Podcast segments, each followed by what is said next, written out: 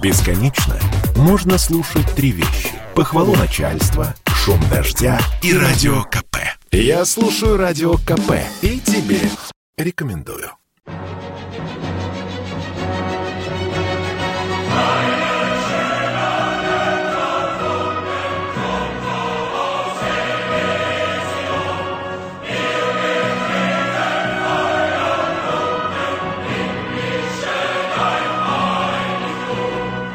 Здравствуйте, люди! На линии корреспондент отдела международной политики комсомолки Эдвард Чесноков. И поговорим мы сегодня о Евросоюзе. Ведь в феврале тысяча девятьсот девяносто второго года, то есть ровно тридцать лет назад, этот Евросоюз был создан. Маастрихтский договор был подписан в Нидерландах. И вот давайте сегодня обсудим, а что же его ждет, и самое главное, что в Евросоюзе поломалось, из-за чего он сейчас становится действительно похожим на союз только каких-то советских социалистических республик времен брежневского застоя.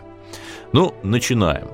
Значит, седьмого февраля девяносто второго года в голландском Маастрихте двенадцать стран Старой Европы, ну, собственно, западная, там и немножко северная, включая Скандинавию и Британию, подписали документ, положивший начало крупнейшему интеграционному проекту в новейшей истории.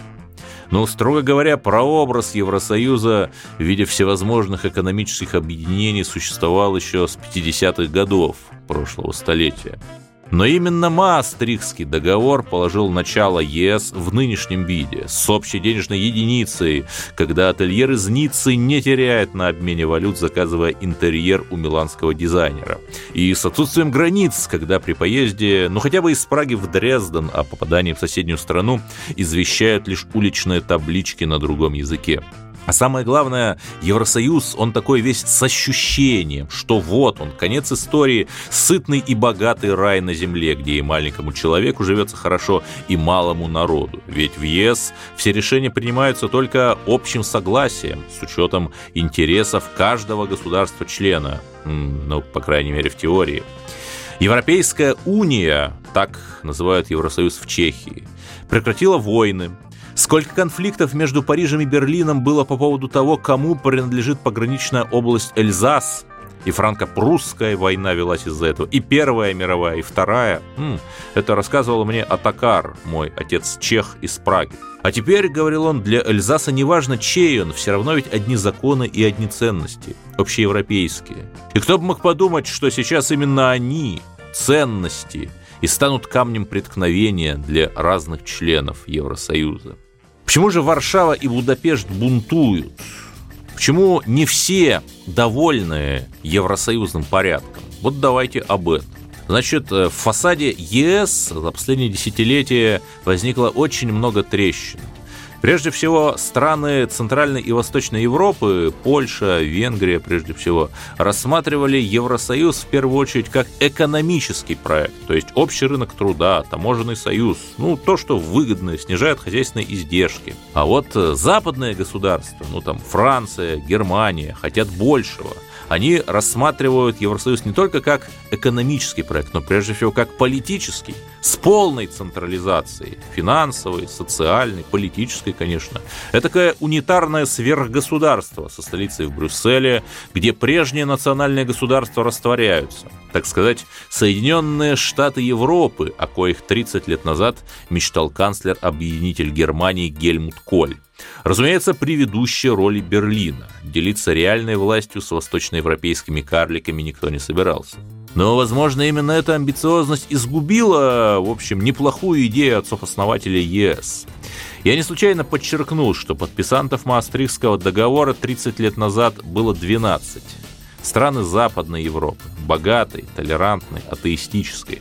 А потом на волне экономического бума рубежа столетий ЕС стал безудержно расширяться на восток и юг. Сейчас у него аж двадцать семь стран-членов, то есть почти вдвое больше, чем тридцать лет назад. Но если какая-нибудь Латвия покорно принимала любые новые порядки Брюсселя, вплоть до регламентации формы огурцов, которые должны выращивать фермеры, то некоторые другие страны оказались крепкими орешками. Но прежде всего уже упомянутые Венгрия и Польша. Земли консервативные, католические, держащиеся за свою самость. Они в нашем соцлагере постоянно бунтовали. Вспомните хотя бы Будапешт тысяча девятьсот пятьдесят шесть. А теперь точно так же не хотят ложиться и под Брюссель. Первый звоночек прозвенел в пятнадцатом году. Из-за войны на Ближнем Востоке Европу захлестнули миллионы мигрантов. Совпадение или нет, но примерно в это же время хитрая Британия стала готовить референдум о выходе из ЕС, который получил название «Брексит», и очень вовремя отчалила. Зато новые восточноевропейские члены Евросоюза внезапно выяснили, что у них с Брюсселем не только общий бюджет, но и общие проблемы. И пресловутая европейская солидарность, о которой так рассказывают адепты ЕС, это не только радостное голосование Прибалтики за антироссийские резолюции, но и необходимость принимать мигрантов, так же, как ФРГ, при несопоставимых ресурсах. И вот после миграционного кризиса произошел первый раскол между восточными и западными странами-участницами.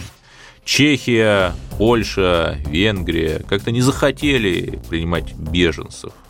И он же, этот раскол будет усугубляться по мере того, как новые волны этих нищих мигрантов с Африки и Ближнего Востока будут накатываться на старушку Европу. Второй звоночек прозвенел недавно. С брюссельскими циркулярами о сексуальном просвещении в школах и обеспечении прав геев согласились не все.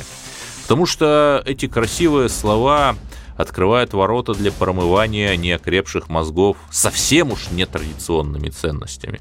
В результате все те же Венгрия и Польша объявили часть своих территорий зонами, свободными от гей-пропаганды. Брюссель пригрозил лишить их европейских бюджетов, а евросмутьяны намекают на возможность повторить Брексит, то есть выйти из ЕС. Правда, пока не произошло ни того, ни другого. Каждая из сторон опасается зайти слишком далеко. Ведь плюсов у Европейского Союза больше, чем минусов, благодаря чему он, собственно, и существует. Например, как в случае с СССР, федеральный центр, если так можно сказать, пытается подтягивать периферию, подкидывая деньги на инфраструктурные и социальные проекты. Хочет, например, Рига завести водоробусы, модные экологичные автобусы на водородном топливе. Пожалуйста, пишите заявку, получите деньги, дзынь-дзынь. Только не забудьте потом кричать из каждого утюга. Этот прекрасный проект реализован при поддержке ЕС, мы страшно благодарны. Буквально, таково условие транша. Другое дело, что и в Старой Европе, как и в СССР, эта перекачка денег из центра на периферию устраивает далеко не всех. Так налогоплательщики в ФРГ до сих пор недоумевают, почему для спасения Греции от долгового кризиса десять лет назад были потрачены десятки миллиардов евро из немецкого бюджета. И ответа на сей вопрос нет. А слова про общеевропейскую солидарность ха, на хлеб не намажешь. Что ж, подведем итог. Есть ли у ЕС будущее? Безусловно, но не факт, что оно будет хорошим. Например, многие находят, что ситуация в ЕС сопоставима с поздним СССР.